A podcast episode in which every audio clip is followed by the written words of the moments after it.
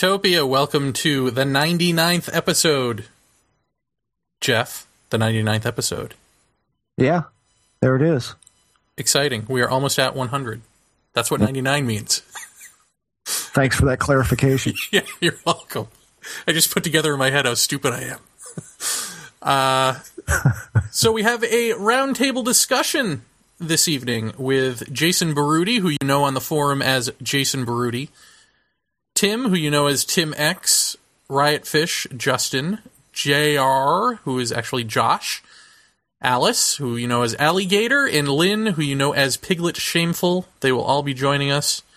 Um, did I miss anyone? Riot Fish, Justin, did I say that? Yes. Very good. But uh, first, what should we talk about first? This is this is a big week in Paratopia. Shall I say history? I mean, I guess Well, land. Let's say land. land Paratopia land. Right. Um, first off, of course, we're doing sort of a pre-launch for the Paratopia Quarterly, which will be out uh, at some point on Saturday. right. um, and that is again the cover story and a supplementary article, um, which are super duper important to alien abduction research. Um, so do read it; it's free. And then we have a big announcement, Jeff. That's right. We have a big announcement. In fact, I, dare I say, this is uh, podcast history. I don't think in the history of podcasts what we're doing has ever been done. Is that fair to say? that's that's uh that's tooting our own horn there. Uh, Well, yeah. it is, but except that it's true. Yeah, you're yeah, no, you're right. You're, you're right. I, I think it is. I think it is actually. Uh, yeah, Paratopia Goes Hollywood. We're gonna learn all about that anon. Um, do we have anything else to cover? I don't believe so. Okay. Well, without further ado, then let's get to it because man alive, uh, everyone loves surprises, right? Well, we're gonna kick off this uh, this roundtable chat with our very special surprise guest and now collaborator. All right, ladies and gentlemen, this is the Paratopia Roundtable. But before we get going with that, Jeff and I have a major announcement to make. And I think this might be historical in all of uh, podcasting history. Is that correct? Yes. Hang on just a minute. Uh, Yes. we, we have teamed up with none other than Philippe Mora. All right. Philippe Mora, that is I'm you. here, Jeremy. Cool. So, Philippe, what is this going to entail? You and I, we're we're going to embark on an adventure of what movie making and distribution, Paratopia style. Is that correct? Yes, I, I think we we have um, some. Um, what's the word? We are interested in the same things, so I think it would be a really good collaboration to um, do something together, which we discussed. Right now, I'm in a Japanese restaurant in Soho We'd have it, we'd have it no other way. with a very old friend of mine and a very new friend of mine. Are these people we would know? No, Okay. No, no, no. But no, in all seriousness, the idea is we're going to make a Paratopia Philippe Mora movie or a Philippe Mora Paratopia movie.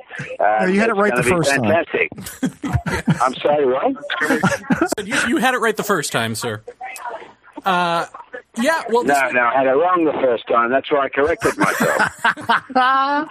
well, this is going to be exciting. And uh, I met Philippe earlier this week. We hit it off. It was uh, he's a lot of fun. He's a great guy, and I think this is going to be a very fruitful collaboration.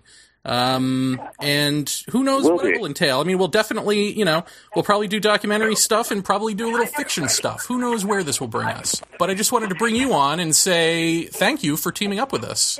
No, we're doing it. We're going to do it. It's going to be fantastic. There's no question about it. And the the issues that you uh, guys have been dealing with, uh, yeah, they're, you know, as, I, as in our meeting earlier this week, the issues are unresolved. That's what's so fascinating about this, and that's why you, I'm sure your listeners are really fascinated by it. We want to know what the hell's going on. Yeah, this is true.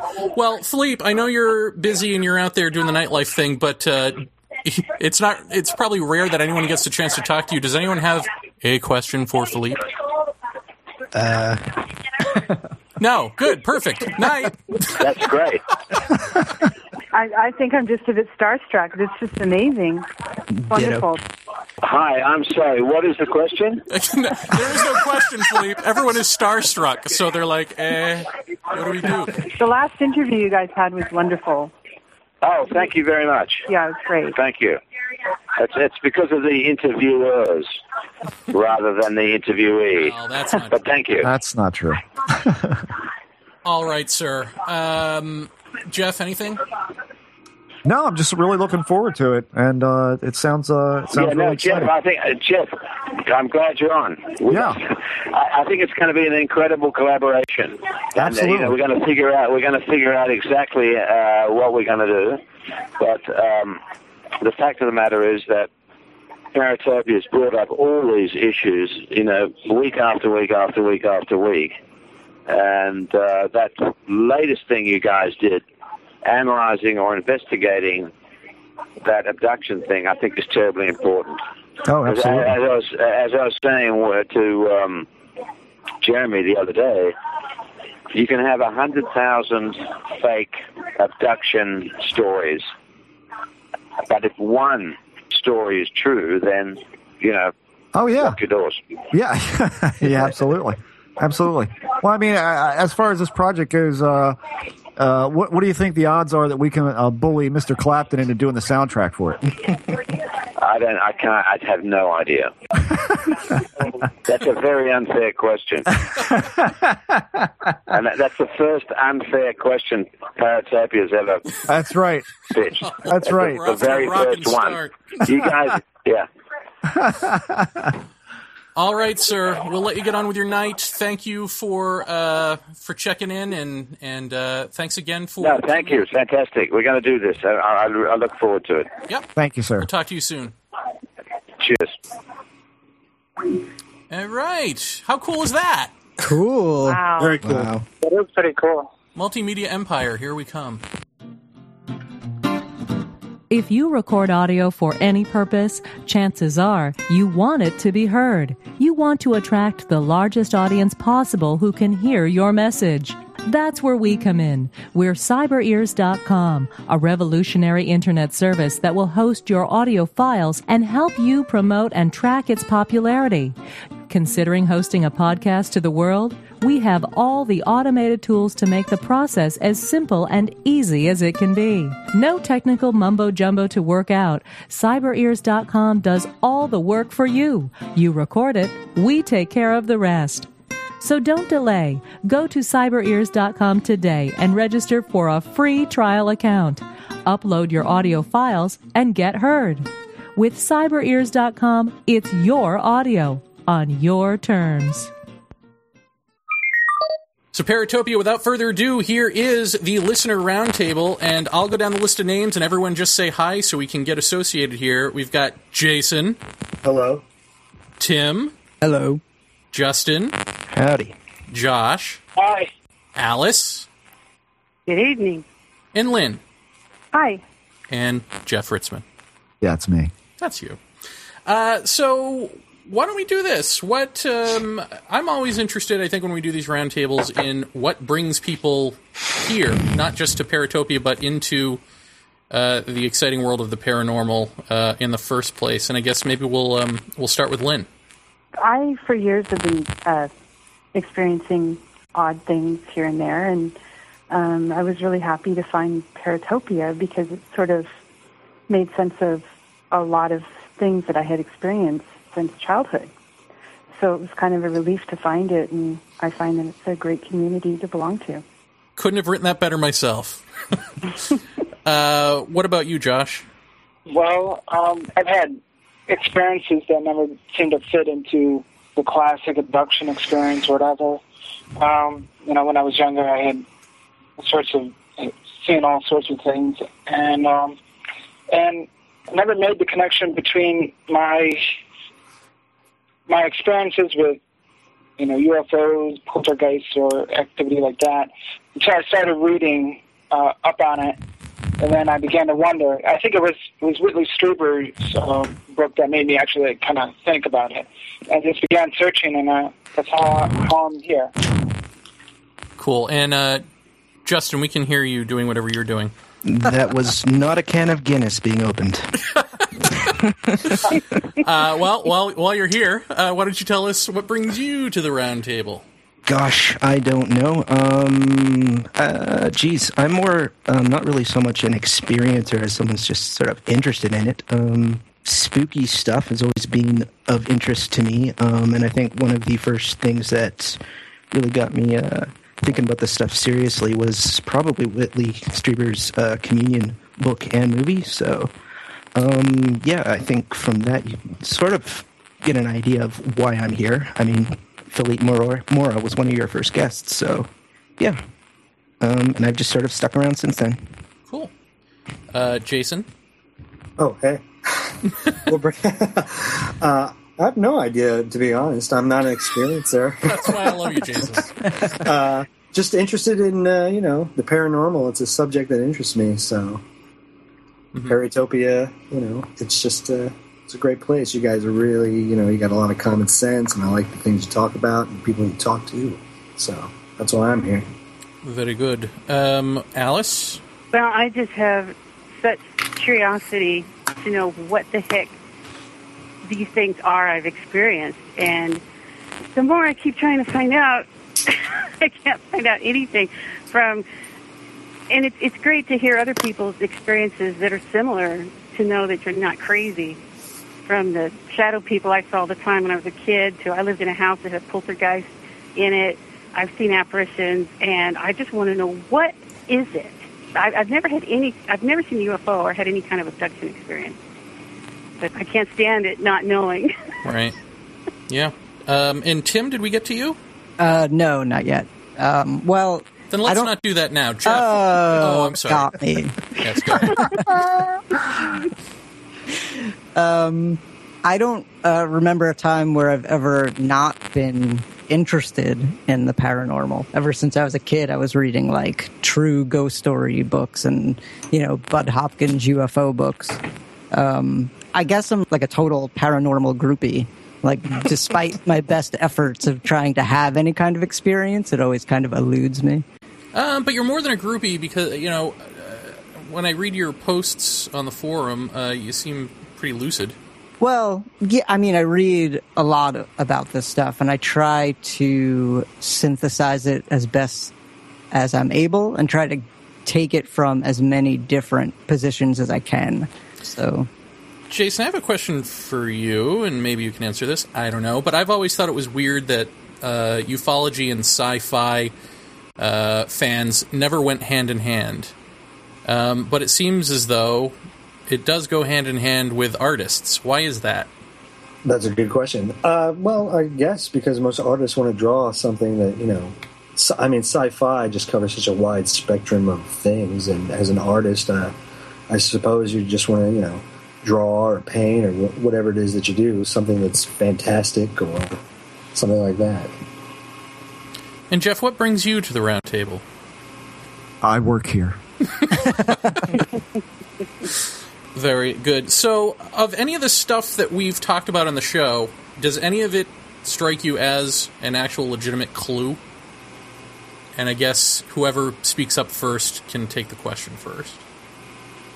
I like that um, you really focus on that it might not be what it's trying to make us think it is, that it's sort of chameleon like and it tailors itself to the experiencer. I, I thought that was really um, a brilliant way of looking at it. Yeah, you know, it's funny. Um, a story Philippe Mora told me that I think I can tell without pissing anyone off uh, was when he was filming Communion, and somebody had said Oh, I know. I, I, I think he'd he'd spoken to a some sort of biologist or something who said, you know, the the giant head on that thin neck and the whole thing. I mean, that's not something that's not anatomically correct. That would that's more like a mask. And he was like, oh crap, you know, this is the middle of filming. So he calls up Whitley Strieber and says, uh, Whitley, do you think this could be a mask that these things are wearing and not their real faces? And he says, Oh yes, very definitely, it's a mask. You know, and he says, "Well, why didn't you say that? We're in the middle of filming this thing." uh, so then they ended up doing that. You know, of course, having Christopher Walken play with the alien faces that were masks in the middle of the film, and then at the end where he takes off a piece of the face and says, "You know, this isn't it. Show me what the reality is." So I think that idea has been out there, and um, I also think it's interesting just to stick with the Whitley thing for a second. I watched him on a Tom Snyder interview recently. I was telling Jeff about this, where uh, he was promoting his book Breakthrough, and I think, unless I misheard it, he said that you know he gets all of these letters uh, ever since he wrote Communion, and the letters don't talk about little alien, the little alien doctor scenario. They all talk about uh, this has been in my family for you know a while. This is happening to other people in my family and all that. So I find these things to be uh, interesting that they've been out there. It's just they don't. Um, for some reason, they never had any traction. I guess, right? Would that be correct? Little alien Wait, doctors did- more more traction than than not. I guess. Well, I think it's, it's helpful. The, the media now allows people to compare stories, maybe find some similarities, um, and also sort of uh, validate their own unique experiences, um, which I think helps get us a little closer to the truth. Whether there is a truth or not, I don't know, but um, I think people perhaps feel less isolated and they're they're able to maybe connect some dots that they weren't able to before. Uh, well, let me ask Justin, aka Riot Fish, from the forum. She's bringing up sort of an interesting question, which is: Is it the end result, or is it the trek getting there? I mean, it, is there a truth, or is there just the search for the truth? Do you think that this is always about a perpetual question? I mean, I think I asked Jacques Vallée this. You know, is it is it about the perpetual question, or do you think that there's an answer at the end of this? And of course, he said there's an answer. I'm not sure I believe that. What What do you think? Oh, geez, I couldn't even begin to tell you. But, um, well, I think uh, one of the things I like about what you guys do is you sort of you have looked at the UFO abduction experience from um, different perspectives, such as like, well, you pointed out that there's something in it that's like being in an altered state. So you guys went and you tried the mushrooms, and I know that those experiences uh, firsthand, um, they go places that the popular narrative uh, imagery that's out there in popular culture that just doesn't go. So um, I don't know if you're following me, but um, maybe to peg it down a bit, um, I just read uh, Phil Imbrogno's Ultra Terrestrial Contact, and at the back of it, it has a whole bunch of uh, pie charts based on his own uh, information um, that he's gathered over the years. And it actually, uh, it's kind of weird. I was actually kind of surprised. He says that 44% of the cases he's encountered, and I don't know how he decides which inc- cases to include or not, but uh, 44% of them are, are reptilian entities. So I don't know. Like, you guys don't really talk a lot about reptilians. Um, they're more derided than greys are. Are greys going to be going in the way of reptilians now with all of the work that you guys have been doing, or going to be doing, or have been doing? So I don't think so. I don't Um, think anyone really pays attention to our work. I mean, you know, you, you mean like as in uh, the Emma Woods thing? Because actually, when I just said that, I was thinking in terms of uh, you know, Yeah. Jeff's experience and me saying, well, maybe it's switching over to humans in shrouds or something like that. But you Mm-hmm. probably don't mean that. You mean the, the Emma Woods type stuff, right? Yeah, I mean, like, um, I mean, when you think UFO or abduction or experience, or whatever, um, like here it says like 44% of the, the cases are tall grays, um, 9% are short grays. I didn't even know there was a difference. But I mean, um, yeah, like the reptilian thing is more like David Icke kind of stuff, and that's generally not, it's not looked on as, as being, um, I mean, it's David Icke. I mean, Do I really have to qualify it? So I guess what I'm saying is, is the gray going to be going that way, or like, is there something new that we're seeing? I don't know. Um, but there's a long way to go for sure um, as to what it is and how it manifests. I'm sure. So I don't know if there is a bottom. I guess is what I'm sort of circuitously uh, moving around.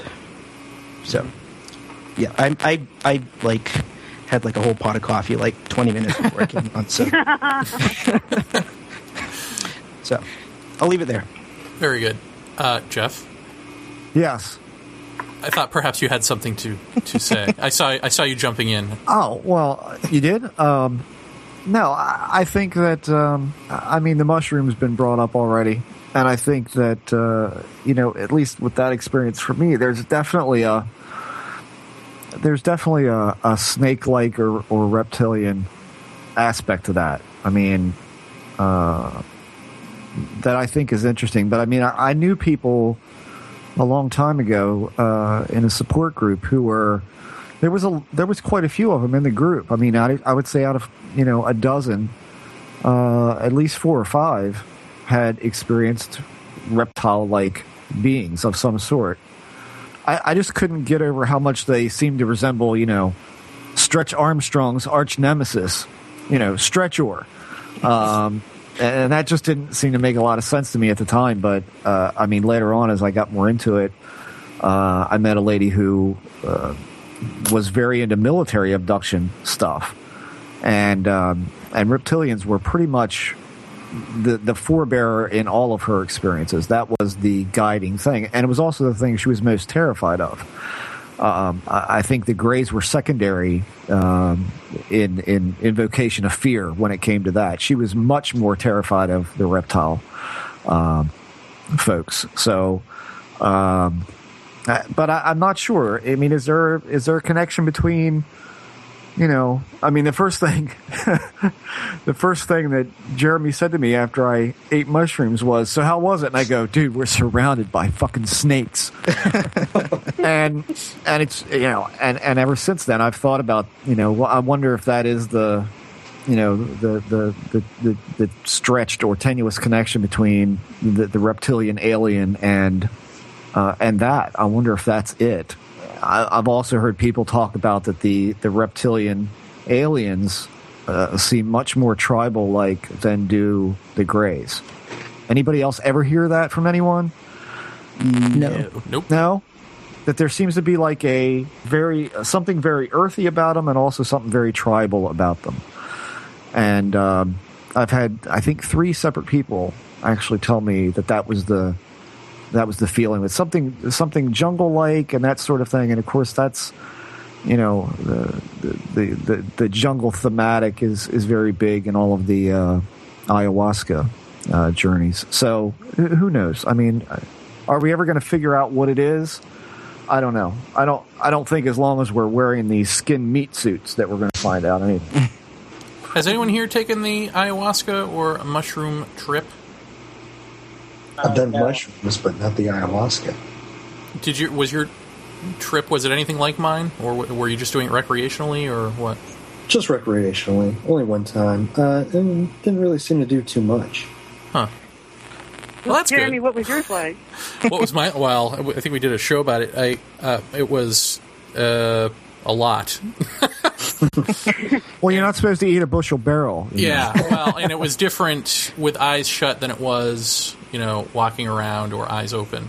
Um, but there there seemed to be different levels of I don't know consciousness or something going on. You know, walking around, it was like I was in sort of a flubbery, clown, cartoonish cactus world. Uh, Sounds like you got the good stuff. Yeah. yeah, but I always had like I had Terence McKenna for some reason narrating like in the background and and my own consciousness was even further in the background and whatever this clown thing was like in the foreground. I, it was just strange and then it seems to come in waves and when the wave the you know the deeper the the longer the night goes on the the sort of more vivid experiences happen in these waves of hallucination and so even at some point with the eye, you know, eyes open and the onset of a wave, I mean, my ceiling opened up and this mechanical ship came down that these grasshopper people were running. I mean, it was it was crazy. Wow. Uh, there was a lot going on, and and then so there was that type of experience happening visually, and then there was the immersive. Uh, being immersed in, I, I guess, what I've been calling, probably wrongly, but Krishna consciousness. I mean, sort of the world of the little blue boy, uh, with all these symbols floating around and all this. And, and the whole time there's sort of this Carney Barker mushroom presence, which was actually me talking to myself, but but as this presence, you know, just constantly saying, "No, you want to. This is great. Why would you?" Because me, I'm going, "Oh God, I'm going crazy. How am I going to relate to people tomorrow? What am I going to tell my mom and my sister and all this?" And you know, mushroom guy is then talking out of the other side of my mouth, going, "No, this is great. You love this. You know." Isn't this Were amazing? And then I'm immediately going, "You're right. This is amazing. Yeah." And then I'm right back in it. And it's like, it's like there's some sort of mushroom entity that that wants me to, uh, you know, wants to pull me into all of these different sort of carnival of the mind scenarios, um, and somehow he gets off from my experiencing them. I don't know. It's it's strange. Were you actually talking out loud? Yes. You should have been that here recording when that. not stoned. So you know. well, that's true. and this and this was psilocybin. Uh, I don't know. Are there any other type of mushrooms? I don't know. They, my friend gave them to me, so that that's that's how scientific it's- this was. well, yeah, that's that's, common. That's the more common kind. Yeah. I just heard of a near death experience where the guy saw the Muppets and they all sang him. They were singing to him and they sang him back into his body. and that strangest near death experience I ever heard. That sounds awesome. That sounds Makes like total how I would I go. know. Na, na, na, na, na, na, na. Na, na, na, na. I want to stay. No, no, no, no, no, no, no.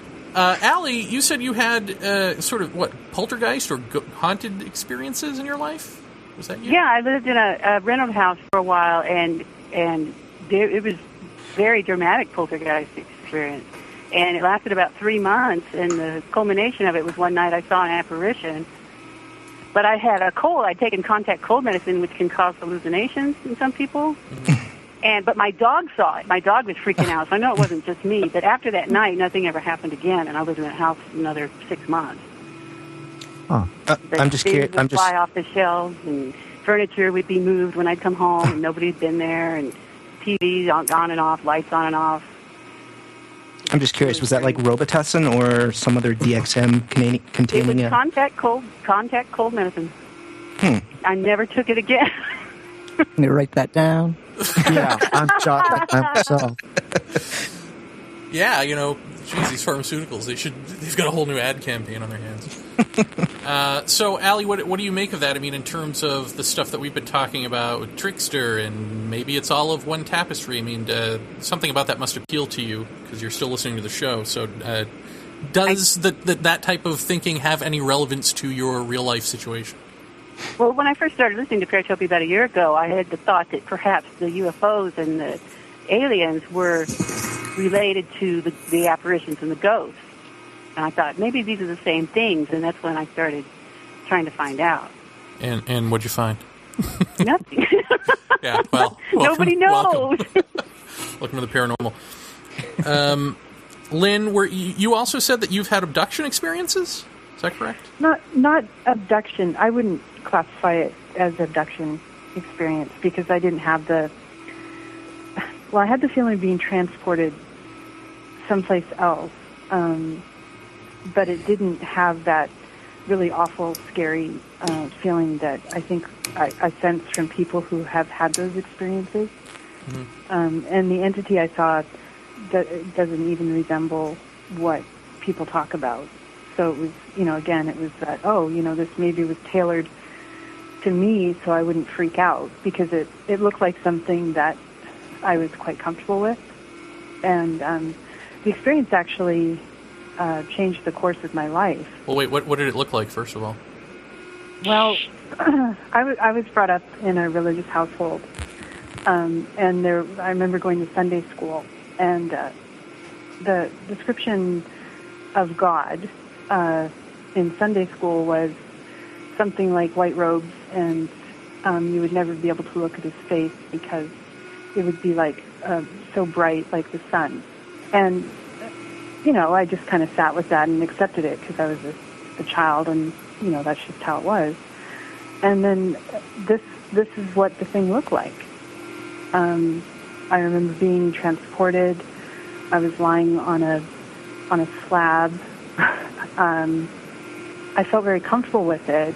I don't think it was God, but I think it was trying to appeal to me in a way where I wouldn't be frightened. Um, it asked me a question. On my way back, I remember traveling back. It felt like I was traveling through layers before I went back to my own body. Um, it sort of left me a vision of something. So when I made, I'm sorry, I don't mean to be vague, but it's just a weird experience.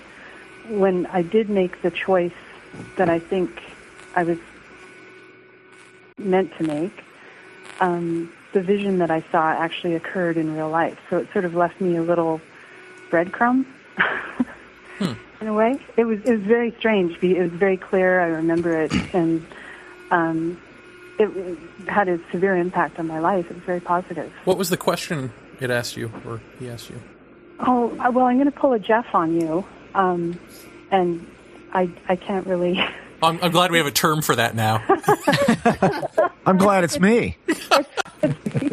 it's like this it's an odd feeling and i kind of i don't know if jeff feels the same way but it's like this feeling like it's you, you don't want to uh, betray the trust or um, uh, sort of disrespect the experience and and um, I I have other experiences I could be more um, you know clear about but I, I'm sorry that was the most impactful experience and it's something that I just carry with me and it, it's just really it was just really amazing.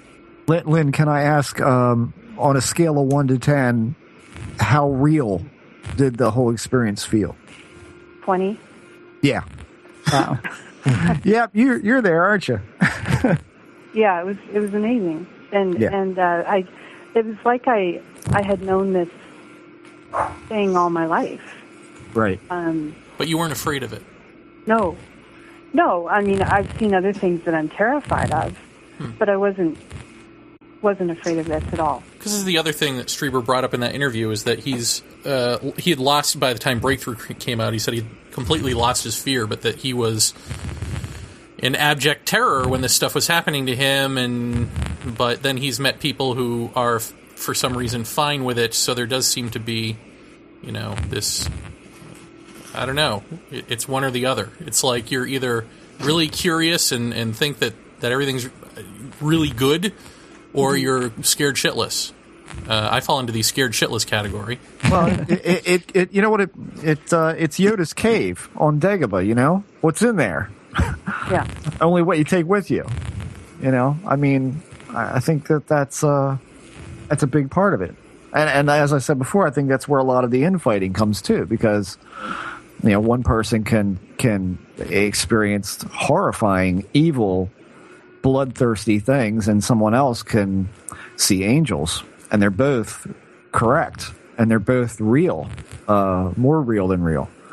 And so, how do you, you you put those two together? You're bound to wind up in a fight. I mean, there's just no question.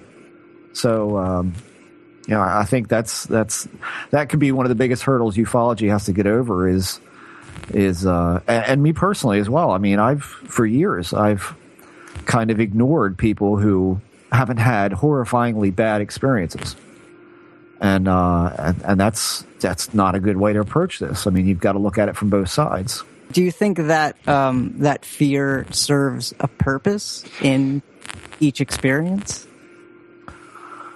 I think that it's you. I think that Yeah. it's. Um, I, I I used to think, well, it's self preservation. We don't know what it is, and so we're afraid of it. Um, and for years, I accepted that until I read uh, a book that uh, that Jeremy gave me uh, by uh, uh, Krishnamurti, and uh, and in there it makes a, the very valid point that he says, you know, you can't be afraid of what you don't know. What you're afraid of, uh, it, you can't be afraid of the unknown. It's unknown. So what are you, what are you afraid of? You don't know what it is. But what you're afraid of is losing what you are. And, you know, and this goes back to what Lee Townsend and I used to talk about all the time, which was I think we both came to this realization pretty early on that is really disconcerting when it hits you because you don't really think about it very much. But there is this notion, uh, and one of the things I believe that this phenomenon is here to do is to make you realize that you really don't have the toehold on reality that you think you do. hmm I mean, we're all dreaming here. I don't buy any of this. and in a lot of ways, that mindset, since that point, I think is what has, uh, uh, I, I think it's what exacerbated more experiences at that point in time and, and to this day, probably, um, is the fact that I'm just not buying it, you know, uh, and, and so I think the fear is, uh, is and speaks very much to me in, in my line of thinking because I am a, a control freak. and uh, I mean, hey, I can admit it. Um, and I think being out of control is what has purposefully, thankfully, kept me away from drugs and alcohol. It's because I don't like that feeling of being out of control. Doing the mushrooms was a huge leap of faith for me, and it, it, parts of it were utterly terrifying to me. But I, I think you know it, it's it's fear that these things or this phenomena, whatever it is, if it wanted to, it could take you away. I, I honestly, honestly believe that. I don't think it would. I think if you, um, I think if it asked you, do you want to go with us, and you said yes, I question what would actually happen. Yeah. I I feel like the what you just said before how uh, you don't you're not buying into this, but yet you are in the thick of it. It seems like on a regular basis. I think that's why um, this show is, dare I say, important because because you are there in it, but yet you're still looking for a reasonable explanation. So Yeah, if there's reason, I don't think this- there is one. Yeah, in no, this there is a joke. I mean, that's that's the that's the cosmic joke of the alien reason. You know, it's Uh, interesting you, you talking about the cave and all that, and, and and you know, as I'm reading more near death stuff to get prepped for Raymond Moody next week, we uh, saw this light at the end of the tunnel stuff, right? And um, so, what does that imply? I mean, what's the unspoken thing if the light is on the other side that we're the cave? That this, you know, like maybe death is coming out of the cave into the broader existence. Wouldn't that be interesting? Well, that's kind of what the. Does everybody know who the the Gnostics are? Yeah. Yeah. Yeah. Well, that's kind of what they believed that matter is bad, and uh, substance or spirit. Well, spirit is is the goal to shed your body. Yeah, they're wrong.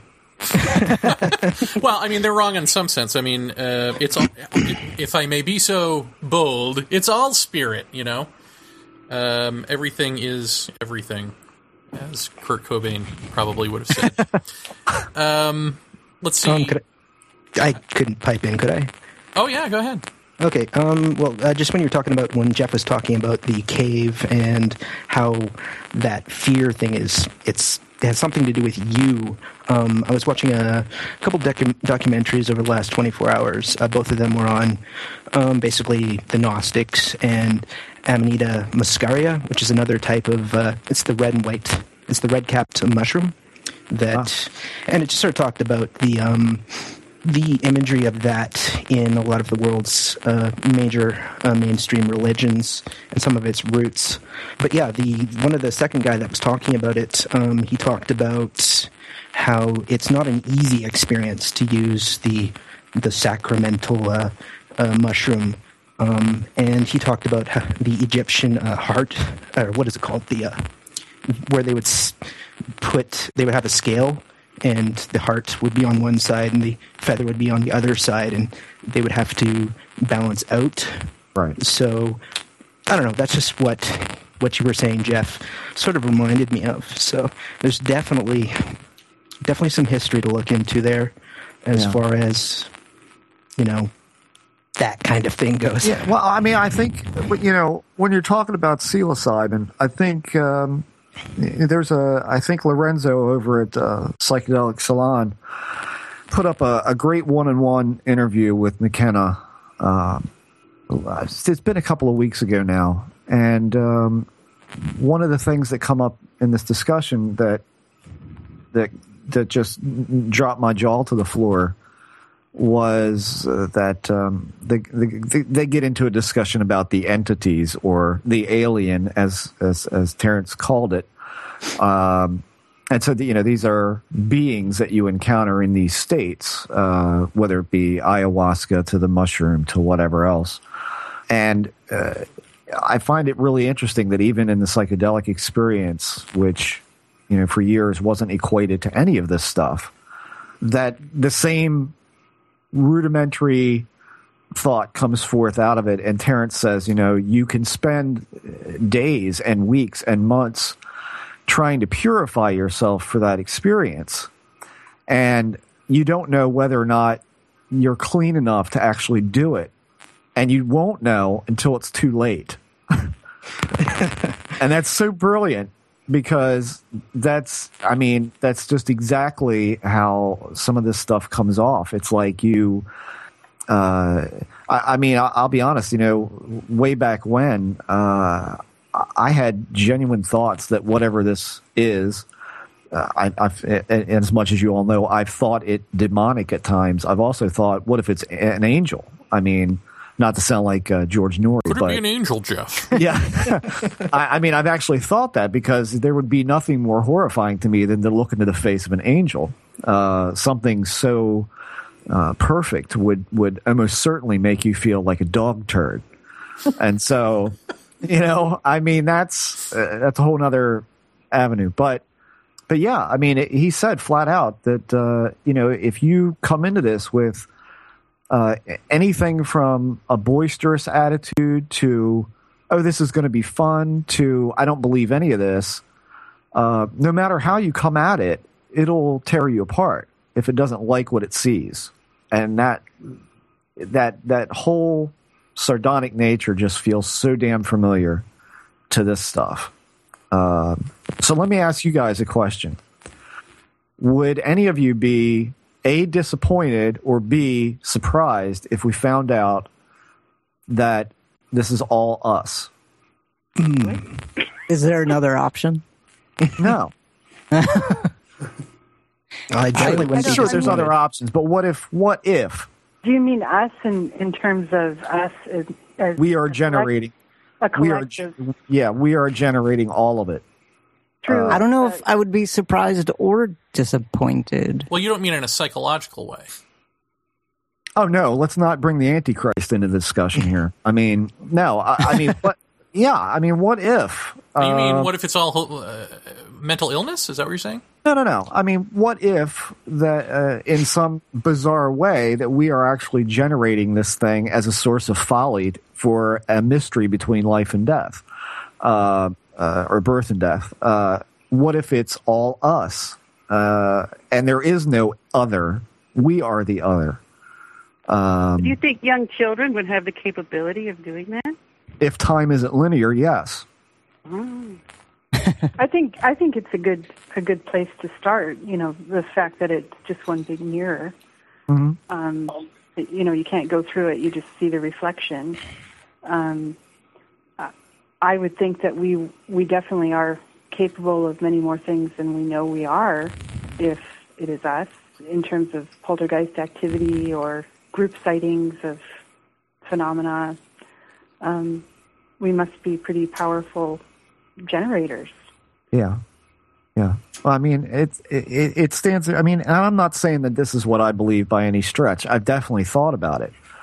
Um, but you know, I, I recently had this discussion with people uh, on a on a message list uh, through emails that uh, you know, is it possible that there isn't just one answer to just say the UFO question, eh, you know, singularly it, it could it be extraterrestrials? Yeah, it could.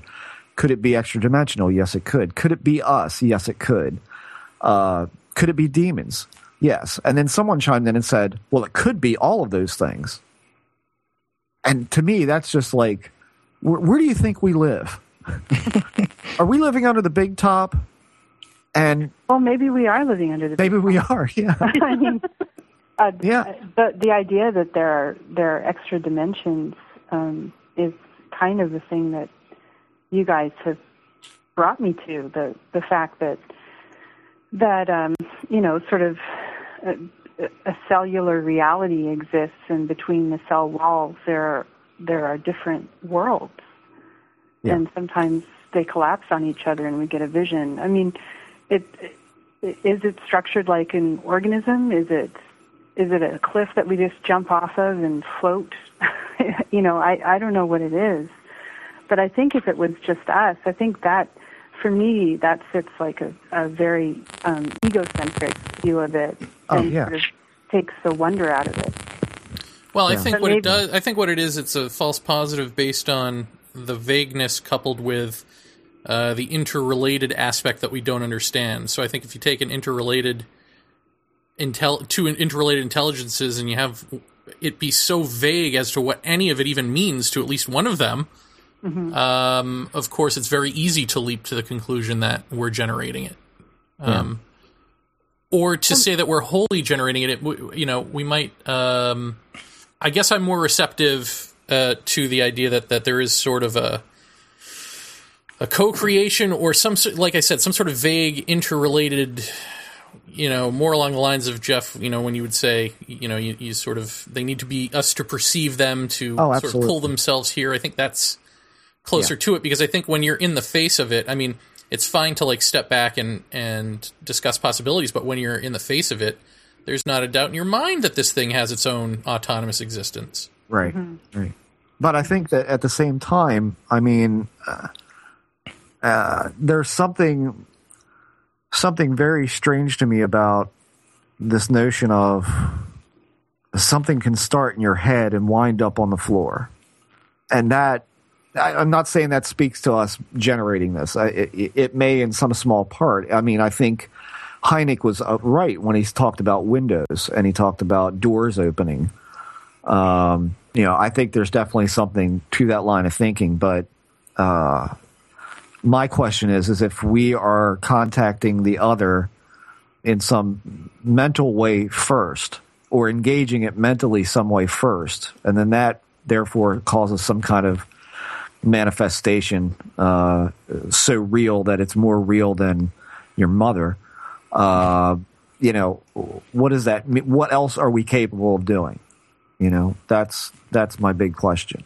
Well, you Uh, focus a lot on the instability and chaos of, Mm-hmm. of situations, and then um, you know things coming out of that. That's usually when some sort of contact takes place.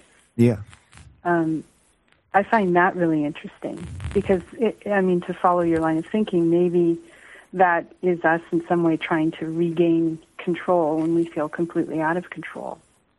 Huh. I don't, I don't know.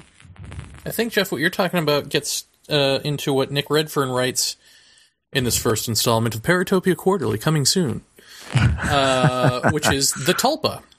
He ends his article saying, "If you don't know what a tulpa is, go look it up." Uh, and basically, that's what it is. It's something that you're pulling out of your head, and it's appearing in front of you. Um, but then, now the question is, um, and here's where it gets, I think, tricky uh, in terms of we are living in a big top. Uh, are you pulling something that actually exists, or are you hallucinating something in front of your face that maybe other people can see, and then it just dissolves? You know, the way I had the mouse that jumped out of my head, and you know, all of that. I mean, that wasn't. I don't think that was a real mouse that I created, but that happened. So I do know that you can pull out a hallucination out of your head. Um, but just as with dreams, where where some dreams are dreams of your unconscious, you know, t- teaching you something that you're keeping from yourself, or reliving the day, or whatever that is.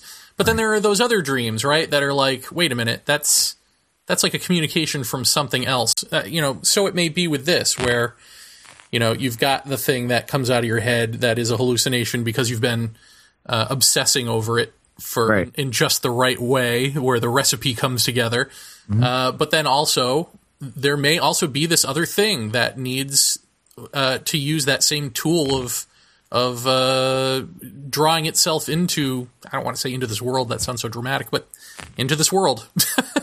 Beetlejuice, Beetlejuice, Beetlejuice. Guys, I, I kind of have a, a thought. Um, I kind of think of, you know, the paranormal is, you know, the, the events, the phenomena itself is perhaps being two-way, um, entering into the world that we know, then us kind of entering into that other uh, part of what we don't know, and um, like kind of like a two-way street. And um, I guess I was just, you know, in terms of of um, uh, just to go to Jeff's experience about uh, uh, he was going to bed, he heard drums, and uh, he opened his eyes and he saw a man, uh, like an Indian medicine man. Um, actually reminds me of um, uh, a Strieber account that he wrote on Unknown Country. Uh, I don't quite remember the details, but Strieber mentioned something about how, in his experience, he uh, he was looking down at like primitive people, and they're all dancing with the with the fire. I think I'm not quite sure the, all the details, but and um, then he, began to realize that maybe they were calling him, that these primitive primitive people were, you know, with their ritual and dancing, actually pulled them to where they were. And at that moment, when he realized that, then they looked at him and saw him, and I guess they had some sort of sacrifice, and then the experience ended. But I thought I, I was I'm just kind of thinking about in terms of that way. I don't know what anyone's thoughts are, but Huh. That's curious. So he was the spirit they were trying to draw in. right. Huh. Well, very love, very Lovecraftian. yeah. Yeah, that's a pretty wild thought, actually. well, does that May- sound like something you've experienced, Jeff? Um, no. Um, something we've talked about on the show? Well, yeah. I mean, I I had that experience of an, an older, long-haired, uh, white hair. I mean, snow white hair. Um, Native American man that that was you know tapping me with sticks on the head. Uh, burning sticks. I, I mean, I don't know what any of that was, but I don't have a lot of doubt that I was still laying in bed, but yet I'm looking up and seeing the, the scary branches at night of trees and stars, and I'm seeing flickering, you know, in my lower left peripheral, and it certainly sounded like a fire, you know, and this guy was just doing something and kind of mumbling, and, um, I, you know, it just you know chalk it up. You know, we could throw another weird ass story on the heap, but um, you know, you've got stuff like that, and then what I don't understand is, and I told Jeremy this this morning at 10 a.m. uh, well, we we we were t- supposed to talk to Philippe last night, and he wasn't able to make it, and so after Jeremy and I got done talking. I think it was what eleven thirty, Jared twelve. Was it later than that? Um, yeah, no, that's about right. 12, 12, 12. somewhere in there. And anyway, I went out and my wife and kid were in bed, and the dog wasn't even downstairs in her chair. And um, and so I just I flipped the TV on and I laid down. I was watching TV and I fell asleep. I woke up and it was uh, it was five of three. And I said, "Geez, I got to get up and brush my teeth. I got to get to bed." So I jump up and uh, I go in the bathroom. I brush my teeth. I take a big swag of Listerine, and I'm I'm uh, I'm rinsing as I'm locking up the house. I'm checking the front door. I'm locking the deadbolt in the kitchen. I'm checking the back door. I'm setting the alarm, and um, I I go back into the bathroom. I spit. I clean up the bathroom. I walk out of the bathroom. I look at the clock on my way upstairs. It's five after four and there's nothing. I mean, doesn't take an hour to brush your teeth. Doesn't take an hour to gargle with Listerine. So what happened to an hour and five minutes? And I have no idea.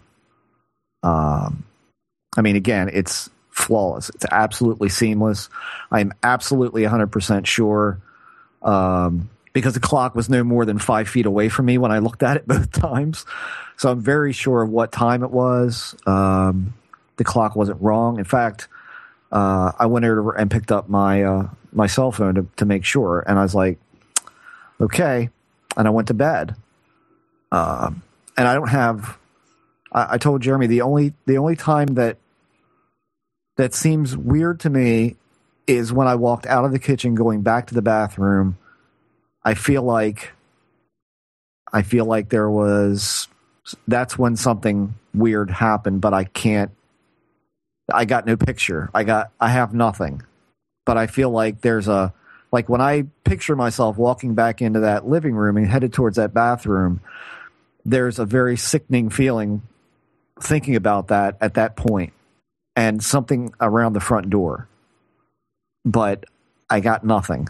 I mean, that's it. And uh and I, and I don't know if I'm pulling that out because I feel like I have to attribute something to it, but I don't think so. I think um, I think I've already gone through those, and and this one just keeps keeps needling me. Like at that point is when something happened. But if that's the case, my mouth should have been uh, well, like I gargled with brine water. you know, I don't know because I I mean I certainly spit out Listerine an hour and five minutes later. Uh, so I don't know. I mean, were they? You need to lay down. I mean, I I don't know. Um, so you've got these incredibly colorful things, and then you've got something that's just so seamless that just doesn't make any sense at all. And I don't know what to do with. Hello.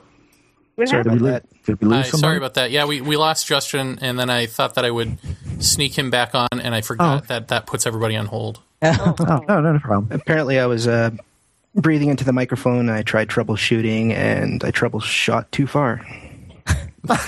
Hey, but you got, Happens to everybody. but you got you got rid of the problem that was with your microphone. Yeah, you sound great. Yeah. Huh. Oh, good. Um, did shoot? Did we did we get everything? Yeah, yeah. I mean, that was pretty. You had a bunch of Listerine in your mouth. yeah, I mean, uh, that was that was pretty much it. I mean, just the fact that it's so seamless, you know, the fact that there's absolutely no, uh, you know, oogly boogly at all. It's just nothing. It's an hour is gone, and something had to have happened, but I have absolutely no, I have no anything, um, and and nothing beforehand either. I mean, there was I didn't feel weird. I didn't I didn't get a weird sense. I didn't hear anything weird. Nothing. I mean, that's it. It end of story. I mean, Let me ask uh, Jason or Josh. Uh, when you hear this type of stuff, as you do, listening to the show, not being experiencers, right? I, Josh, I think you said you weren't either, right? Oh, I've had experiences um, that I can't explain.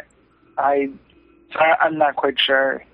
Oh well, then I'll get back to you. Hold on. Then Jason, this is for you. What does this do for you? Like, what what is it about listening to this that enriches your brain? Does it make you think? Does it make you wonder? Uh, I'm I'm just curious what it does for somebody uh, who doesn't have these experiences. Because if I didn't, I mean, I've always maintained that I would be the the person making fun of all this crap, which I Well- am anyway. But, but just as an insider. I don't know. I w- I wouldn't make fun of anybody. Uh, in fact, in some ways, I guess I would say I'm, I'm a little jealous. I, I've never had any sort of experience like that ever in my life. Uh, I would, uh, I would love to see something, you know, experience something like that. I don't know if I would want to do it on Jeff's level, but uh, you know, uh, that's why this whole thing interests me. It's amazing that uh, people are having these experiences. Uh, they seem to be real. They seem to be real to the people that are having them, and there's people like me who go about every day and experience none of it. So But what about listening to a story? I mean, what is it that affects you? I guess is what I'm asking. Like, why do you keep coming back to the well to hear stories uh, that that aren't applicable to your daily life? because it's so damn interesting. I mean, it's amazing some of these stories and the things that are happening to people. hmm I don't know. I just why wouldn't you want to hear? And some of those stories come from Josh, apparently. Josh. Um, yeah. Um, I guess uh, one of the, the first experience really that I can remember is when I was really very young. Um, I guess what, what comes to my mind for most is really when my mother would tuck me in at night. Um, immediately after she left the room to go to my sister's room to tuck her in, I would begin to see these, um, and it sounds crazy, but it begins to see these suspended rubber wheels in the room. And uh, best way I can describe these rubber wheels is, you ever see like one of those toy cars um, for little kids? Comes in Happy Meals. You pull them back, and they have those rubber wheels. Yes. Yeah. Well, it was. It would be like one of those. Uh, those uh, one wheel, and um, and I'd be seeing this in my uh, my room, and I, you know, I'd, I'd be fascinated, but I'd al- I was also uh, terrified of it. Um, it would also kind of expand, and the rubber, the black part of it, would thicken to the point where I felt like it was about to engulf me. And I just Like a vortex? what was that? Like a vortex opening into the, into the room? Kind of. Uh, It it it's it, it still has the. It still looks like a wheel, but it's still like it's this big thick rubber that almost seems to have no end to it as it's expanding. And I just remember feeling like, well, this is I can't really be seeing this, but I am. And but at the same time, I'm also um, I'm, I know there's something that isn't right about it. And uh, I I always wondered, you know, like I got to be hallucinating. I never really associated any of this to, you know, ghosts or anything like that. I didn't really know anything about that. Uh, Where was it in the room? in my life. What was that? Where was it located in the room? Was located uh, right, well, close to the opposite wall where my bed was. Um, and sometimes it would seem like it would, would be right near my my eyeball, and I would look into the side of my bed. It'd be right there. and I could just see it, and um, and I guess what really kind of worried me was the detail that I could pick up from it. Like if it was my imagination, it was very vivid. Um, Could you look And, away um, from it? I don't mean, could you- remember. No. Okay. Yeah, I mean, it was, You it was like like throw a teddy bear in it or something? Okay, I can't hear you. I'm sorry. I'm sorry, I just said something stupid. I just thought if you ever lugged a teddy bear into it or something just to see what, what would happen. Uh, no, it would it would keep appearing like uh, a couple nights afterwards, and then later on, I would after a couple nights, um, I would have this terrifying experience that I can't really. There's, there's only there's only a few things I can remember from it, which was um, waking up in in the middle of the night and just being terrified but I don't know what I'm being, you know, what I'm terrified of. Um, remember feeling like I'm, you know, I'm hyperventilating, and um, and I guess you know this this sounds crazy again because um, it makes me think, well, was I, you know, schizo or whatever? But um, I kept hearing these whispers, as if there was two people in the room talking to each other, and then they would get louder and louder until I couldn't take it anymore. It was like um, they were shouting at each other, and, and the weird thing is, I, I can't, I don't know what they were shouting about. Um, it was to the point where I felt like I was about to be, you know, the, the word that kind of comes up with some of my experiences is annihilated. And then it would just go right back to a whisper again and continue until Were you Yeah, when I- Did you move? Um, I'm not sure if I was, you know, paralyzed, but I, you know, I've I've had paralysis uh, episodes quite often in, you know, in my, it's you know, in my experiences. Were the voices in English? Could you understand what they were saying? No, I I, I couldn't really, I couldn't make out any any words that I was familiar with. I knew a guy that something like that had happened to him. and He said it sounded like Hebrew, like the voices were speaking in Hebrew. Oh, really? Yeah, I don't know. See, mine, I, and I had the whispers a lot as a kid. I, I used to hear that. I, I mean, just exactly like you're saying at night. Uh, wake up in the middle of the night, but mine seemed to be like the same thing.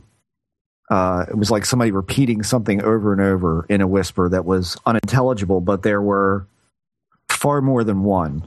It, it it always seemed like two or three to me. I don't know that it progressively got louder. Uh, Yeah. but I have had audible things that uh, that started out very faint and then progressed to screaming, and then Right. you know, which would kind of jolt me out of even listening. Um, so, but uh, but the whispering thing, mine was always just like "Yats, yats, yats, yats." it was that over and over and over and over. Um, which yeah, you're right, does sound completely insane until you're talking about this stuff. Josh, and then what did you what did you do with the experience? I mean, uh, did you ignore it and go on with life? Did you uh, what what did you do with it? Actually, um, what what happened was like I, I never knew what exactly happened. You know, when that was going on. Um, by morning time, I must have fallen asleep somehow. Uh, by morning time, I wouldn't even think about it until maybe later in the day, and till memories kind of rushed in about you know about it. So that's why you know those are the memories I remember. Um, usually the day after or so but I didn't really, you know, I didn't have them as, you know, as fre- frequently as, you know, other people have. But those are my experiences, and I kind of just, you know, kept it, you know, just myself. I never, never spoke to my parents about them or anything like that. I was- In fact, you know, I, ne- I never even thought to, to talk to my uh, family about it or anything like that. I mean, do you, Um, do you think, looking back on it, um, that that was the the fishing lure to try to get you interested in this stuff? And if you had bitten, it would have evolved. Um, it might have. Um, you know, I'm not quite sure. I, I you know, th- there was something. You know, the fascination about it was uh, it was like, I guess there was a there was a point where I thought, well, I, it was me that was doing it, and then I could I had some sort of control over it. Like if I if I can actually come up with images in my head that are so vivid like that, that's my natural skill or something like that. You know, something weird like that.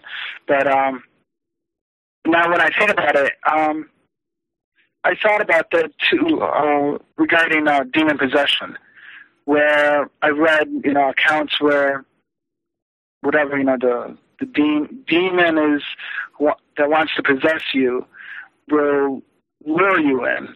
So I guess at times I thought it was you know uh, demons and stuff, and uh, I'm not you know I'm not sure now, but but I guess there's a very you know real possibility that it was Mhm. kind of luring me in. Uh, Lynn, what about you? What, when you had experiences, I'm assuming you've had them, uh, what all your life. Yeah. Uh, you had them early on. Did, were you ever afraid, or was it always, oh, that's some sort of God thing going on? No, I was always afraid. I, I um, I, I have a hard time integrating it all into one thing. I kind of my personal reflection is that maybe it's just different layers of different things. I I don't know, but um, my brother had experiences a lot, and so did I. He had um, three bumps under his bed every night, um, and he had terrible time sleeping. And we, our household wasn't the calmest of households. Um, and uh, I was bitten once. Um, I remember going out and yelling at my dad for biting me, and he, I mean, I was quite convinced there was something in my room um, around me when I was sleeping, and um, there weren't any marks, but I I could feel this bite on my leg there's so many sort of odd things. I mean, none of them ever were similar. They didn't follow any pattern. They didn't fall into any typical ghost story that I had ever heard. So for many years, I just never really shared them. I just kind of put them in a spot where, you know, I just didn't want to be seen as maybe somebody who didn't have a handle on reality. Well, how old were you when that happened, and, and what did your dad say? He laughed at me. He he couldn't understand. I, I think I was about five. I just, you know, I just woke up right out of the sleep, and I, I, you know, I felt this bite, and I went marching out, and I wasn't, I wasn't a defiant child at all. I, and I just started, you know, really lighting into him and saying, you know, you shouldn't bite me when I'm sleeping. You know, I think that's really bad. You know, five year old sort of anger. And uh, he just he he just could not convince me that he didn't bite me, and it wasn't until I kind of went back to my room that I had to admit my admit to myself that it wasn't my father, you know, and that bothered me a little bit. Sorry for the hushed silence. Oh no, it's, it's yeah, it's just. Uh, I mean, I, I I guess you know Jeff has had marks on his body, and I think anything like that really terrifies me because there's a sort of sense that you know there's a sense of wonder that I have, and then there's also sort of this this realization that I feel that there there is something cohabitating our reality. Um, maybe some of it's good, and maybe some of it's not so good. Well, when you say that your your family was sort of turbulent, what does that mean? Was it an abusive household, or was it just a lot of yelling, or what? Oh, it was tons of yelling. My parents just um, they they just didn't get along. They didn't. My dad was was really eccentric, and and uh, my mother was a really hard worker, and she she worked a lot, and he stayed at home with us. I was brought up by him um, while she worked, and I mean, just weird things would happen. I I would see things in the house. I mean, one thing that I'm sort of hesitating saying is that I saw Bigfoot in our in our in our uh, suburban community when I was with my dad. Um, I feel really silly saying that, but for the longest time, Apparently, you didn't hear Josh's story, or or anything that Jeff and I have said for the or anything of this show. Do you know where you are right now? well, I mean, even talking to you guys, I feel silly saying it. I've never No, really don't, said it don't. out loud. I mean, we were driving. Um, I was probably about four at the time. He came around the corner, my dad, um, and there was this field that had just been cleared of a building, but there was like this pipe sticking out of the ground, and there was hay all over the ground. I guess they were trying to absorb oils and things. And this creature was throwing hay into this this vent, just kind of you know casually throwing it in there. And my dad pulled over. Um, my dad was a Korean War vet. He didn't like being scared of things, so he, he got out of the car and he said, "Hey, you jackass, take off your monkey suit." and he started swearing at the thing. And it just looked at us and went back to doing what it was doing. And my dad took steps towards it, and it kind of faced off with my dad. And my dad came back, and he looked at me and he said, "Get in the car. It's not a monkey suit." And he just drove back in silence.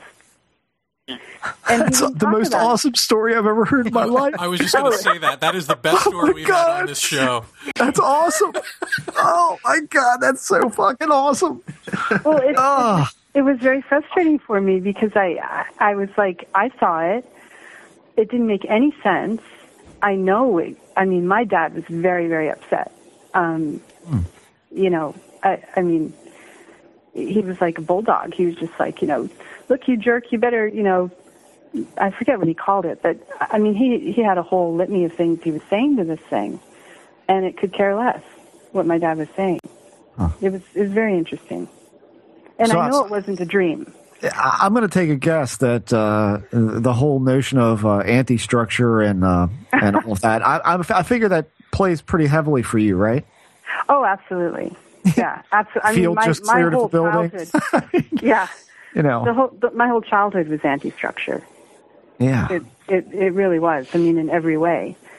I mean, my dad would, you know, uh, my dad put a. Oh, I, I'm not even gonna bother. It, it would last for hours. The story. No, no. What what did your what did your dad do like for a living? Did was mom working and dad didn't work? Dad was like uh, Mr. Dad or dad. My know. dad. My dad was actually an inventor, Okay.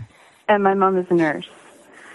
And um, you know, very interesting collaboration. I mean, they're both really interesting, interesting people, but they just had very little in common. And um, my dad just did not believe in rules. He didn't. He thought uh, college was for idiots. He he just he thought anybody who followed the regular structure of things was was just giving up their life completely. And you know his idea of understanding things or coming to any conclusions about the world was to think of the most far out thing he possibly could and then move backwards. And I think most people sort of start at a point that seems sort of reasonable and they try and push themselves out that way. He was completely reversed. Now, now, did your dad have any experiences that you knew of? Did he ever, in later years, tell you anything? Or He did, yeah. Uh, when he was a child, he was an orphan. He grew up in Brooklyn. Um, he said he recalled three faces on his wall because he was really sad he couldn't go out and um, trick or treat on Halloween. And these three faces were staring down at him, and one one was kind of friendly, one was scary, and one was sort of maniacal. And uh, he said that he thought that that was sort of nature's way of letting him know what Halloween was like. You know, that's kind of how he saw the world. wow, What, trick or did, he, what did he invent? Uh, it was a it was a life raft that uh, wouldn't turn over, uh, which doesn't sound like. I mean, you would think that life rafts don't turn over, but um, he sort of broke into a field that was impossible to break into with you know mega giants who controlled the industry, and um, I have no idea how he came up with the invention. He only had a high school diploma. He came up with a very sophisticated design, and um, uh, people were, you know, he, he was the only one that had Coast Guard approval for the longest time. Uh, his raft went up in the space shuttle, Wow. and yeah, I mean, he was a brilliant, brilliant man. Um, Why'd it go up in the space shuttle? In case you need a life raft dummy. Oh, right. yeah, when when they come back down Ah. In the Yeah. water? Yeah, in the water. yeah, it Wow. sounds kind of weird, but um, it's it, you you can research all of that. I mean, um, it sounds kind of bizarre, but it's it's uh, it's out there. Um, yeah, so my dad was Mr. Anti-Structure. Yeah, that was him. That is wild. That is wild. I mean, and and uh, later on, Jeremy, you'll you'll find out that uh, the raft that her dad invented. That's that's the uh, Allagash abduction raft. That's uh, that's what they were paddling. So that's why her dad was inspired to build the raft, so they could get at the artist in the. That could be. Never it's, it's funny because as I'm listening to you talk, I realize my dad was Mr. Anti-Structural. I guess I've never thought about it that way. But, I mean, here you have an interim minister uh, whose whole thing was to sort of go into these churches and fix them up and give the liberal spiel about not doing anything for the homeless to rich, uh, you know, upper crust white churches when what they want to hear is the big Christmas sermon, you know. Uh, so he was always this sort of activist political um, guy guised in religion, uh, which you know I guess apple tree much. Uh, but then he was also uh, an, an abusive alcoholic, uh, not physically so much, but um, you know very much a yelling, ranting, raving lunatic. For which you know I didn't know he was an alcoholic at the time, but that was you know so when my parents were married for the first nine years. You know, that was sort of my dad. And then on and then on the other hand, you know, loving, caring uh, toward my sister and I, and um, and cared about the world. You know, in the the sort of social context of being Mister Uber liberal. Um, so that's interesting, huh? I mean, Yeah, I yeah, guess it's, like it's a golden there. invitation to the the supernatural to have an anti-structure dad. Yeah, well, I also find it interesting that you know I've I've had the big I am experience and all that stuff, and it's like as much as I want to say, well, there's no relation here. I mean, is it a coincidence that there's so much fucking religion in my family? My uncle, Unitarian minister, my dad, a minister, uh, my sister and cousin, both at one point in their lives thinking about becoming Unitarian ministers. I mean, it's like we've got this preaching gene in the blood. See, The anti-structure gene. Hey, uh, Jeremy, um, could I just ask you a quick question? Um, I seem to recall on a Culture of Contact uh, podcast, I think you went, the whole thing revolved around you going back to your hometown or something like that. And you talked about how you were running into people. I think you went back for a funeral or something, and you were running into people who were telling you things that were fitting into what was going on in your life with regards to UFO UFOs and and just weirdness. Um, does that tie in at all, or have you thought a lot about that? Because I don't think I've ever heard you talk about that on the Paratopia. Um, yeah, I think it does. I mean, it, it wasn't my hometown; it was my mom's um, home state of Vermont. Okay. It was my grandfather, her father, who had died. Um, and yeah, so I, I went to the funeral, and, and everybody seemed to know what I do, and they all wanted to talk to me about it. I mean, it was like not just relatives, but the neighbor, uh, Winnie, I think her name was. I mean, the you know who I had known growing up. I mean, who had this huge sort of UFO experience and really wanted to talk about it. And of course, my uncle eh, has talked to me about it a couple of times now. Um, you know, his UFO sighting, and yeah, I mean, it, it's strange, and I do think there's there's something to it. I mean, that's it's a strange town to begin with. Like it, it I don't know if I've ever talked about this, but my sister and I, um, maybe in the last couple of years, it's let up, but for our entire lives, anytime we would have a nightmare, it would be um, in Vermont. it would be at that grandparents' house or in that town of Groton, Vermont. Um, and we just we never knew why, and we still don't know why. And nothing bad ever happened to us there, but maybe it's just archetypally scary. I don't know. But there's also something about there are all these tunnels underground from bootleggers, you know, uh, from way back when. So maybe the place is just archetypally frightening. I don't know. Um, Did you have the same nightmare or any similarities in in the nightmares that you have? I don't know. I don't know. We, I guess maybe we didn't really ever. I think we did talk about that once because I said a lot of it was like the lawn covered with spiders. That's like one recurring thing. Is like there's some sort of demon or something in the house, and then you have to get out, and then the lawn's covered with spiders, or you know zombies everywhere, or a spaceship lands, and you know something gets out, and we have a chat. Those types of things. I don't think she had the spaceship dream, but I, I seem to remember her having the the demon in the house dream and the spiders on the lawn thing recurring. Um, but I mean, it, it, it. I don't know. It's hard to talk about, you know, because my dad. I mean, he grew up in New Hampshire, but I I've always associated this more with my dad. If I had to say like family history, and yet my mom was the one uh, who first noticed the UFO that woke me up to all of this in the eighth grade. You know, the fluorescent green with the porthole windows and the whole thing. Um, and it's her brother and it's her neighbor who were the ones who saw UFOs. Um, so I don't know. I mean, maybe maybe they both are. I don't. I don't know. Maybe they were both involved in some way. Maybe, maybe there's just something about that New Hampshire Vermont connection. it's like the typical, you know, out in the middle of nowhere. Well, I think uh, Vermont is renowned for being sort of a haunted state, isn't it? I think uh, one of my favorite uh, comic book artists, uh, Steve Bissette, has uh, illustrated a couple uh, books on the subject. One is the Vermont Ghost Guide, and the other one I think is the Vermont Monster Guide. So, um, yeah, that sort of speaks to the maybe there's something to do with place, which I think uh, Phil Imbrogno talks a lot about. So, um, Well, you know what I'm I find sure. interesting too is uh, Jeff when you and I had that UFO sighting at the bus station, and I think we talked somewhat about that on the show.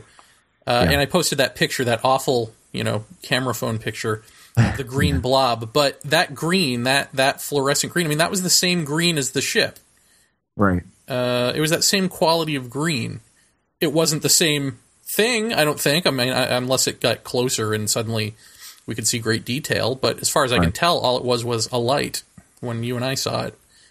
Yeah. Um, But I wonder what that is. What do you think that? What do you think it is about that that color green? Because that comes up a lot, doesn't it? That does come up a lot. I, is it plasma? Yeah. I don't know. It's such an odd color, and it's so obvious in the sky, and it's so obviously not anything else that I mean, it almost calls attention to the paradox or the irony that it's there and nobody's seeing it in the first place. You know, Well, I, how, I how think, is the entire world not seeing that? It shouldn't be there. It's a completely different color than anything else in the sky. well, and if you notice that, you know, we were at a bus station where there are people, and no, I didn't hear one person saying anything about this, and um, you know, and I suppose in in you know in future years to come, we'll probably be able to talk about the entire scenario of that, you know, uh, of that that whole event. But um, I, I don't think it leaves any doubt whatsoever that that was not anything normal uh, at all.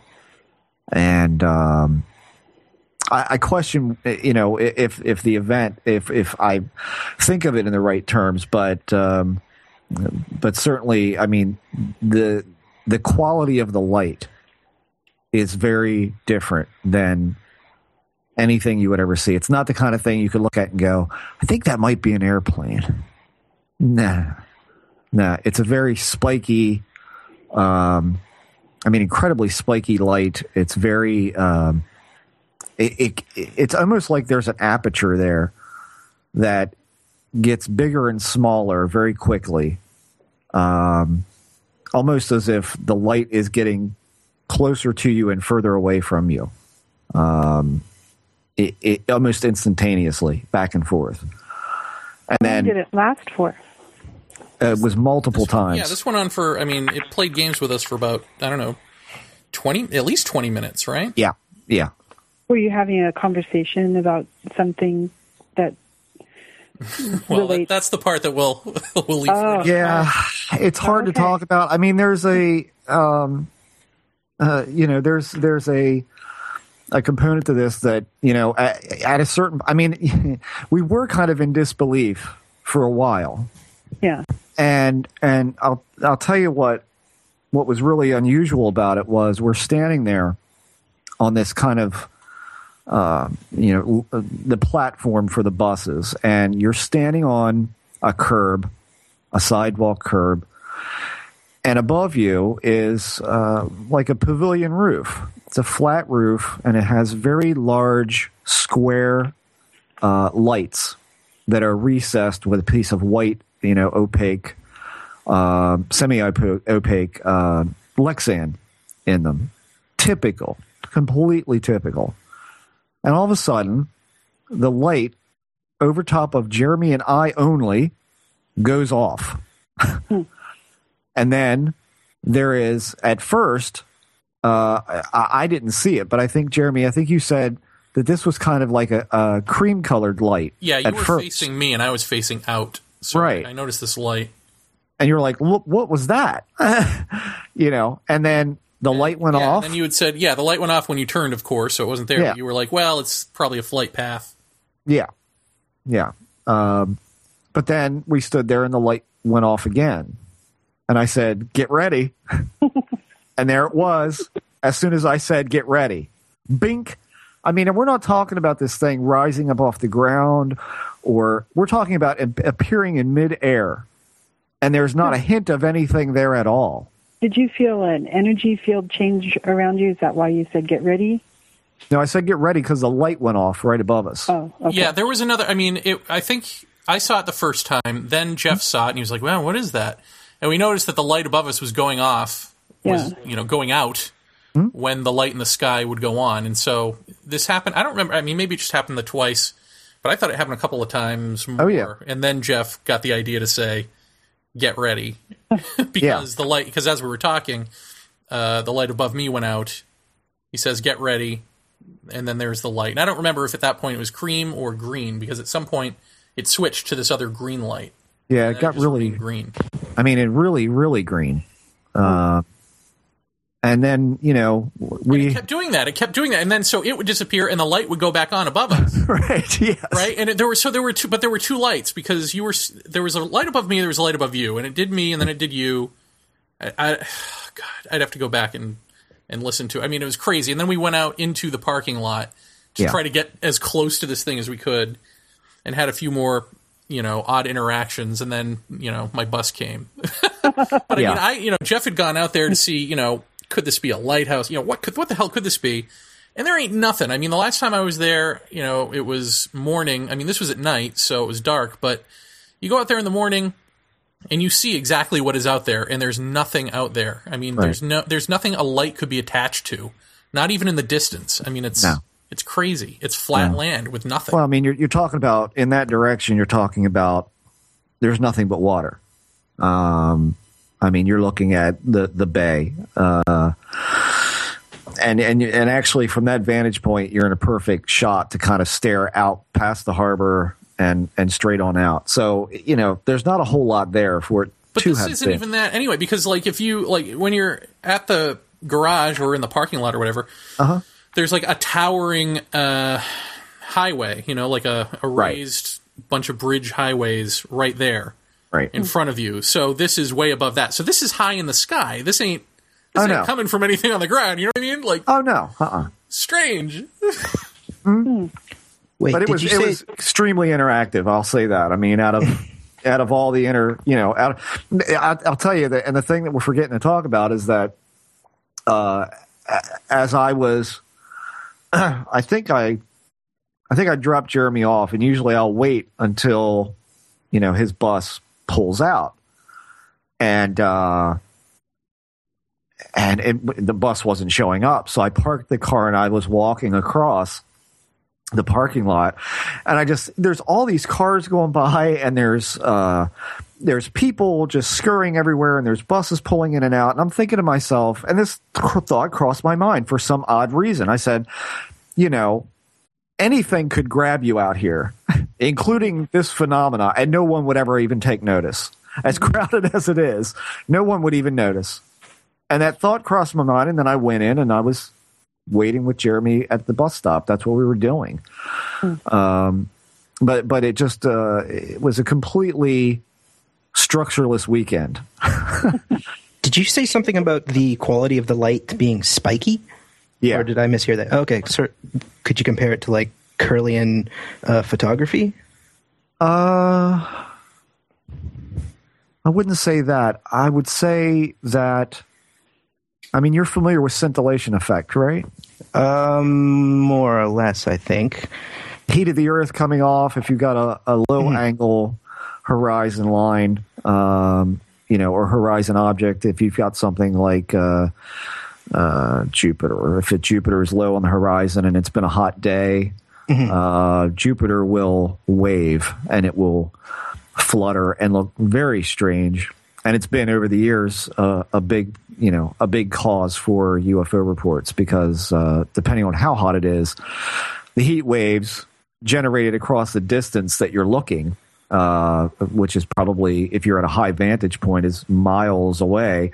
You're looking through miles of hot air, and so you get a scintillation effect. Well, this was scintillation that was not even close to the horizon, and it was frigid. and uh, so there was this uh, kind of uh, almost like a lunar light quality about it. It was it was incredibly crystal clear, but the the uh, spikiness of it was just in the sense that it didn't have a set. I mean, if you had any kind of thing to measure luminosity, this thing would have been variable all over the place. Uh, it seemed to vibrate uh, very quickly, and um, I, I couldn't tell you what frequency it was. I used to be able to look at a strobe and tell you, you know, what frequency was the strobe flashing and all that sort of thing. But uh, this was no no kind of pattern at all. So twinkle, Uh, twinkle, little star. Absolutely, but large. I mean, large. Um, and I, I, I couldn't for the life of me. I'm standing there in the middle of this parking lot, and I'm like, I can't figure out why no one is looking at this because not only is it it's pretty, but not only that, but it was big. This was not tiny. Um, Is it my imagination, or did we not figure out that if you stepped to the right or left of us, you couldn't see it because you Oh. couldn't see it when I was looking at it at one point until Right. you stepped over to where I was. right, that's correct. Yeah. So there's Yeah. that. Yeah. Well, I, I think again. I mean, you know, I had that same thing with my wife in the park during daylight, and you know, and, and I think this this thing can be directional, and and, and clearly when. Uh, oh, good lord, Isn't this awful. It's old age, people. Don't get old.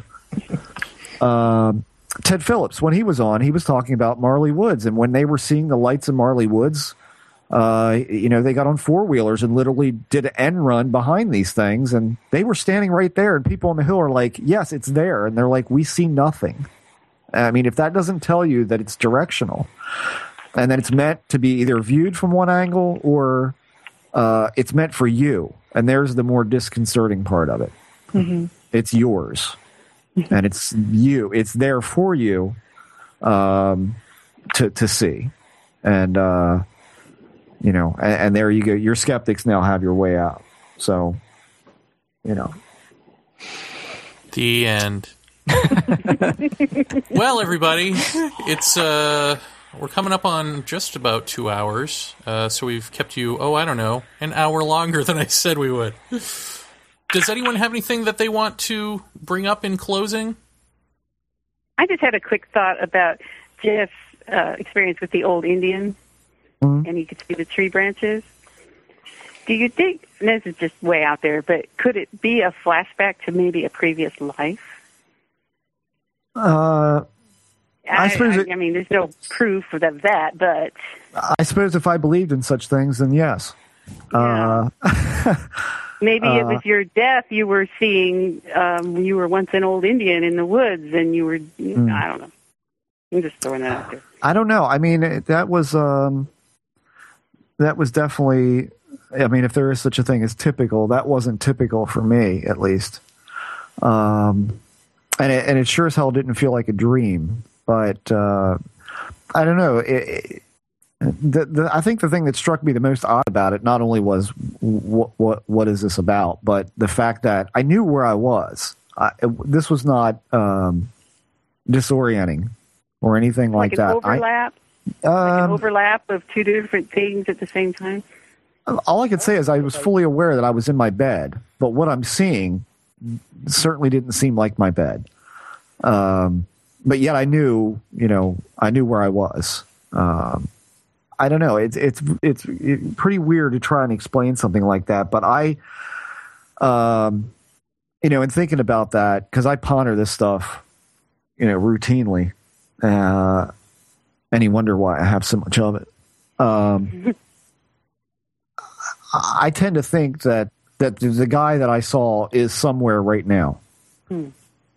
I don't know. Uh, I just I got that I got that feeling, and and and then well, I don't think it was more than a week ago. I was listening to uh, uh, some kind of lecture on on shamanism, and uh, and the fact that these uh, these these shaman can travel, uh, you know, in, in different ways and and connect with different people, uh, often in completely random ways. Uh, I, I mean, I'd like to think that he is somewhere, and that you know, I could actually get in a car right now and drive and see this man, but you know, I know that's impossible. But uh, I, I get the sense that he is somewhere. Uh, this is this is not a, like a backwards or forwards in time thing, or any or a spiritual realm or anything like that. I got the feeling like he's really a man somewhere right now. Whether or not that's true, who the hell knows? Yeah. And my other question was um, regarding Strieber's aliens with the big heads and little necks, and somebody asked a biologist about it, and the biologist said that was impossible. Well, was he basing that on, say, gravity? Like a little neck wouldn't support a head that large, but I'm thinking maybe gravity doesn't affect wherever or whatever these things are, so it wouldn't apply. You can't put our our rules on them.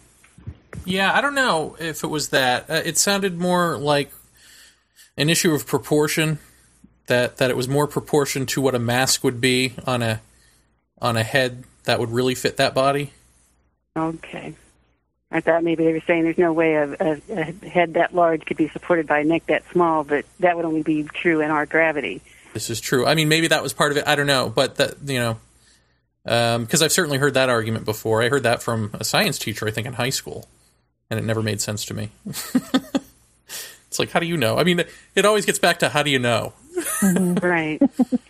Um, but I thought it was interesting that not only did Strieber say yes, but the at the end of the movie when he takes off the mask, you know, the if you guys have seen the movie where you know he's looking at himself as a magician and his wife is a magician's assistant, and the you know the being is standing there and takes off its mask and there's some sort of I don't know green reptilian looking thing with like a little trunk.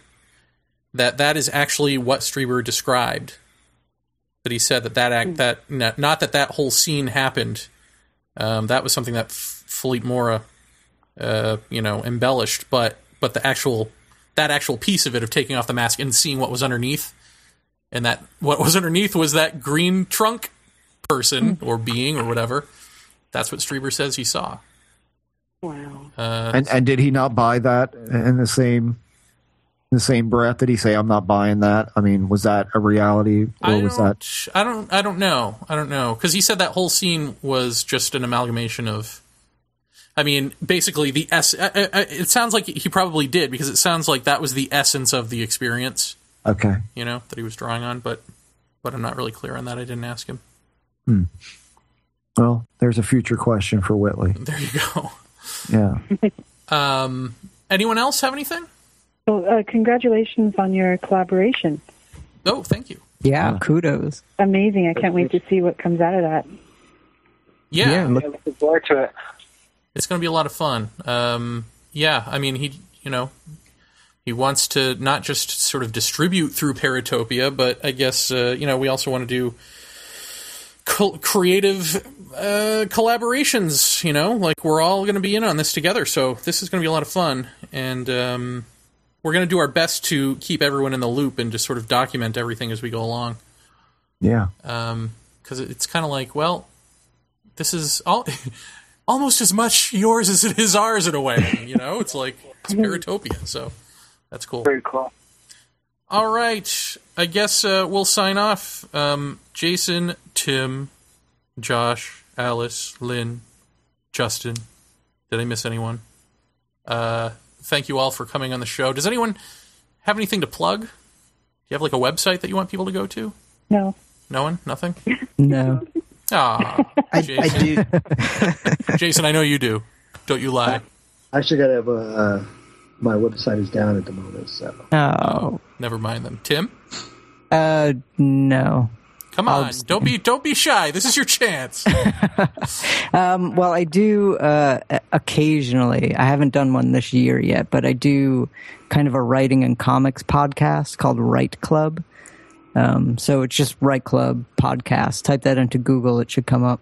Cool. I did an interview with Alan Moore recently, so No kidding. yeah, Is that W R I T E? yeah, yeah, right, like Right? in writing, yeah. Okay. All right. So how do we get Alan Moore, Tim? Uh, well, you could do what I did and ask him. No, come on. Yeah. That's not how this works. Interesting concept. Uh, anyone Yeah. Else? Um, I have a site, but it's not really related to the paranormal. So, all right. um, yeah, just add a dot .com to the end of my username, riotfish.com. I'm a comics guy, so yep, it's all there. riotfish.com. Very good. Well, once again, everyone, thank you so much for Yes. doing this and giving us so much of your time and uh, for listening in the first place. It really means a lot to us and Absolutely. much much appreciation. Thank you, guys. Thanks. Cool, thank you. It was fun. Having, having us Great on. chat. Absolutely. And thanks for no one being crazy. I was waiting for the Roscoe of the of the tweet. Next time. Yeah. Very good. All right, take care, everybody. Okay, bye. Thank you. Thanks. Good night. Bye. Have a good Good night. night.